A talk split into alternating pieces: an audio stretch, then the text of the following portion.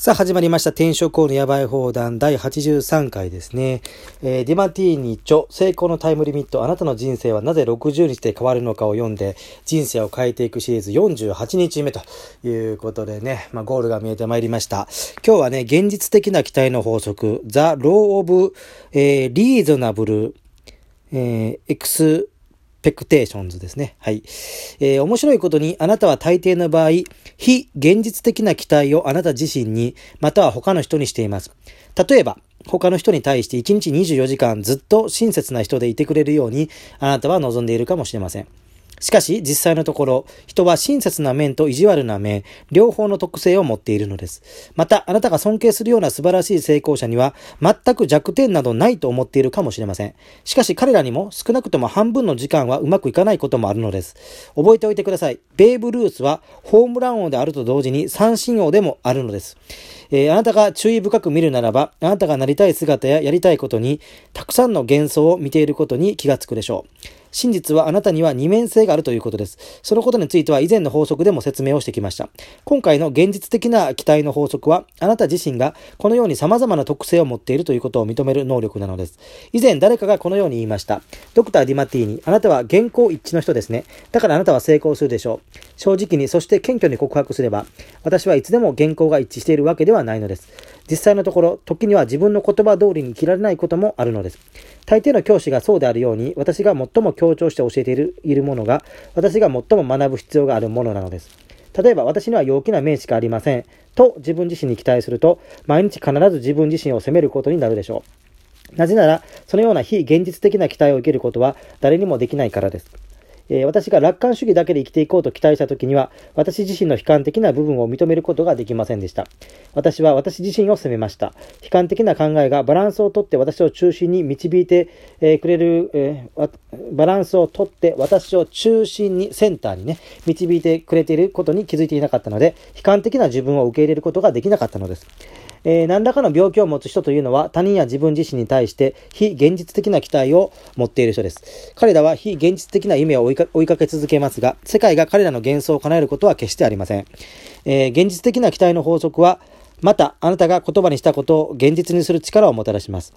えー、もちろんいつでも実現するというわけではありませんが、あなたに達成できることであれば、高い期待を持つこともできるのです。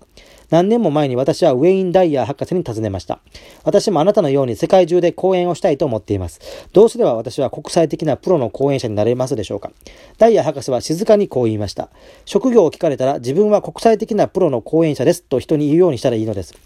え？ですが私はまだそうではありません。人にそう言えばあなたはそうなり始めるのです。そこで私は食い下がりました。ですが、それは真実ではありませんよ。ですから、彼は続けました。あなたがそうなるまでそのように言い続けるのです。まあ、これはね、自己啓発の世界でよく言われる、えー、fake it until, もしくは till, you make it ということでね、えー、あの、なるまでやると、ね、えー、いうことですね。はい。えー、私はダイヤ博士にそれは嘘をついているように感じると正直に伝えました。その時に彼はたった一言だけこう言いました。ようこそ現実を想像する世界へ。えー、彼のアドバイスはあまりにも口頭無形だと思いました。しかしまずは言われた通りに実行してみることにしました。ですが最初は誰にも言いませんでした。誰かに話した時のリアクションが怖かったのです。私は国際的なプロの講演者ですと自分自身の中だけで言うようにしていました。えー、その約2週間後のことです。ご職業は何ですかと聞かれたので、私は国際的なプロの講演者です。と答えました。私はその後に起きた出来事に驚きました。なんと海外での講演を初めて依頼されたのです。すごい、これは効果がある。私は気づきました。普通の人は見てから信じますが、人生の達人は信じてからそれを目にするのです。現実に結果を出したかったら、まずは自分自身がそれに許可を出す必要があるということです。私の内にある認識が変われば、外の世界が変わるのです。なぜなら私たちは毎春、自分の思考によって人生を作っているからです。私たちは自分自身に許可を出す能力に目覚めた時、夢を生きることができるのです。奇妙なことに私が有言実行できないときはこじつけたビジョンではなく私の現実的な期待が現実のものとなっていくことに気づきました。ですから現在の生活をしっかりと観察して本当に不可能な非現実的な期待について全て考えてみましょう。つまり一面的な見方をしている行動について考えてみるのです。非現実的な期待を一度リセットしてしっかりと現実的な期待へと変えていけばそれは可能なものとなります。両面をしっかりと見て真に達成可能なものについて考えることは幻想ではありません。原理原則に沿った行動です。現実的な期待の法則はあなたが求めていいものなのです。実際のところを言えば、あなたが何をしたとしてもしなかったとしても、いつでも夢に続く道を歩いています。あなたは宇宙に導かれていて、フィードバックを通して夢を生きることができるようになっているのです。そしてまたあなたが何をしたとしてもしなかったとしても必ず誰かの役に立っているのです。いつでもあなたは夢を生きているということを知っていてください。そして理性的でいてください。現実的な期待を生きる許可を出しましょう。あなた自身の未来を堂々と歩けるように、あなたは人生を創造することになるでしょう。アファメーション。私の真に充実した人生は成功と失敗のバランスが取れています。私は自分自身にバランスの取れた期待をしていますから生産的です。私は現実的でバランスが取れて取れていて生きがいを感じる目標をさせて設定します。というでね、今日ね、あの、毎週キングコングを見てたんですね。3日ぐらい前に公開されたやつですね。えー、なんかキャリオク、ね、キングコングの西野さんがキャリオクの CM 出てますんで、その関係だと思いますけど、なんかキャリオクのカメラが回ってるのかななんか僕らの転職だったかな？なんかそんなテーマで、まあ後でちょっとあの、えー、関連動画、あのこのラジオトークのところに上げときますけどね、それについて語ってなかなかいい対談だったんですよね。まあだからその転職で言うとね、そのカジサックがね、えー、梶原さんが、あのー、まさに、えー、お笑い芸人からね、あ、YouTuber に転職したと言っても過言でも、過言ではないんですけれども、まあまあ、まあ今ダブルワークをやっていてですね、で、まあ、あの、梶原さんにね、僕が初めて会ったのがね、まあ初めて会ったのか言っても3回しか会ったことないんですけど、一番最初に会ったのがね、2014年の6月の27日みたいなんですよね。あの、さっきツイッターで DM で確認したんですけどね。まあ、まさにその、今回の西野さんと梶原さんの対談で、えー、言ってた時期と重なるんですけど、要は結局、まあそのキングコングもね、まあもともと跳ね飛びですごくブレイクして、まあ国民的なスターになったんですけど、まあ西野さんがちょっと絵本、絵本とか書いてちょっと別の活動をし始めて、まあちょっとその梶原さん的にはですね、ちょっともうなんか、ね、しくじ先生でも言ってましたけど、なんか芸人をね、もうやめるっていうことを、あの、嫁サックに言ったらしいんですね。で、調べてみたら、結局そのエミチャンネルが結局、あの、決まったんで、えー、あの、ちょっとまた思いとどまったみたいなことを言ってたんですけど、そのエミチャンネルが始まったのが2015年の1月らしいんですね。で、その梶原さんがちょっと腐り始めたのがね、なんか32歳ぐらいかららしいんですよね。だから2012年の8月から2013年の7月が彼が32歳ですから、まあこの頃からちょっと腐り始めて、で、まあその辞めようと思ったのが、まさに2014年らしいんですよね。えー、なので、ちょうど僕が本当に会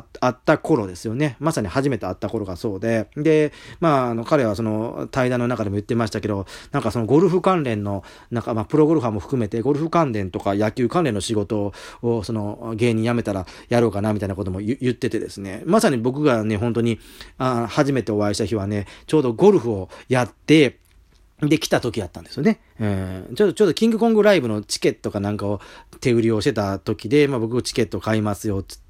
えー、ちょうどあの、新、新宿のネットカフェかどっかで時間潰しててですね。で、何時だったかな ?3 時ぐらいになんかゴルフ終わってやってきて、で、なんか言ってたのが、なんかあの、これ、まあ、ツーショットの写真を撮ってもらってですね。で、それ、それツイッターとブログにあああげたんですね。だからその頃その梶原さんが一番輝いてない頃なんで、その時の写真を見ていただくと、ね、今のカジサックとのその差が出てるかと思う。まだ、まだむしろ僕の方が輝いてますからね、そのツーショット改めて見てみたんですけど、僕の方が笑顔でね、ちょっとカジサックなんか顔が引きつってる感じだったんですけど、まあ一番その投げやりだった頃のはずなんですけどね、えー、なんか言ってたのが、ちょっとあの、僕はあの仕事をしていることになってるんで、あの、すぐにとツイッター投げやんといてくださいよ、みたいなことを言っててですね。で、まあ2時間後ぐらいに投げてくださいって言って、なんか、ツイートしたのをね、あの、昨日のことのように覚えておりますけどね。うん。で、あの、僕あの、その、カジサックがあの、初めてオフ会やった時も行ってるんです。120何人しか、あの、チケット買えなかったんですけど、そのうちの一人として行ってるんですけどね。まあ、そのカジサックが本当 YouTube ね、始めた頃もね、もう今でこそもう100万人以上チャンネル登録ありますけどね。あのー、なんです、僕の親しい人とか近い人たちの中にはね、そのカジサックがなんか YouTube 始めたって言ってもみんな冷ややかに見てる人たちがいて、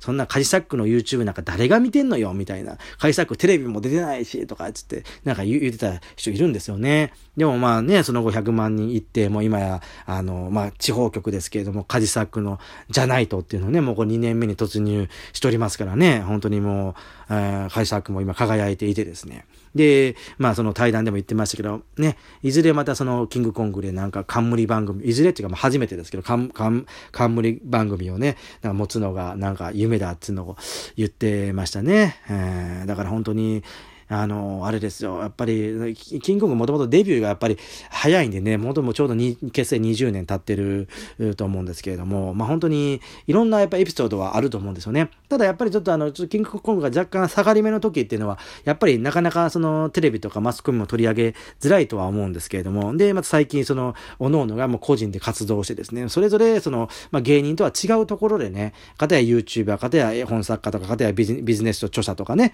日本最大のオンラインサロンとかってとことで、まあ別の、だからその、えーポジションで第一人者になって、で、えー、芸人はもちろん続けてるわけですから、まあ、いわゆる副業ですよね。だ、まあ、ダブルワークっていうか、だからその、副っていうのは、だからその、副会長の副ではなくて、あの、あれですね、副っていうのは何ですか、副眼。複数の服ですよね。うん。だから両方とも、だから、まあ一流っていうことで、えー、まあよくね、そのホリエモンとかも、あの、多動力とかでも書いてますし、まあ西野さんも言っておりますけど、掛け、掛け算ですよね。うん、掛け算。だから、まあ芸人として、えー、ビジネスの著者として、えー、あるいは、あ YouTuber として漫才師として、掛け算ということで、それ、それこそ、まあそれぞれの道で、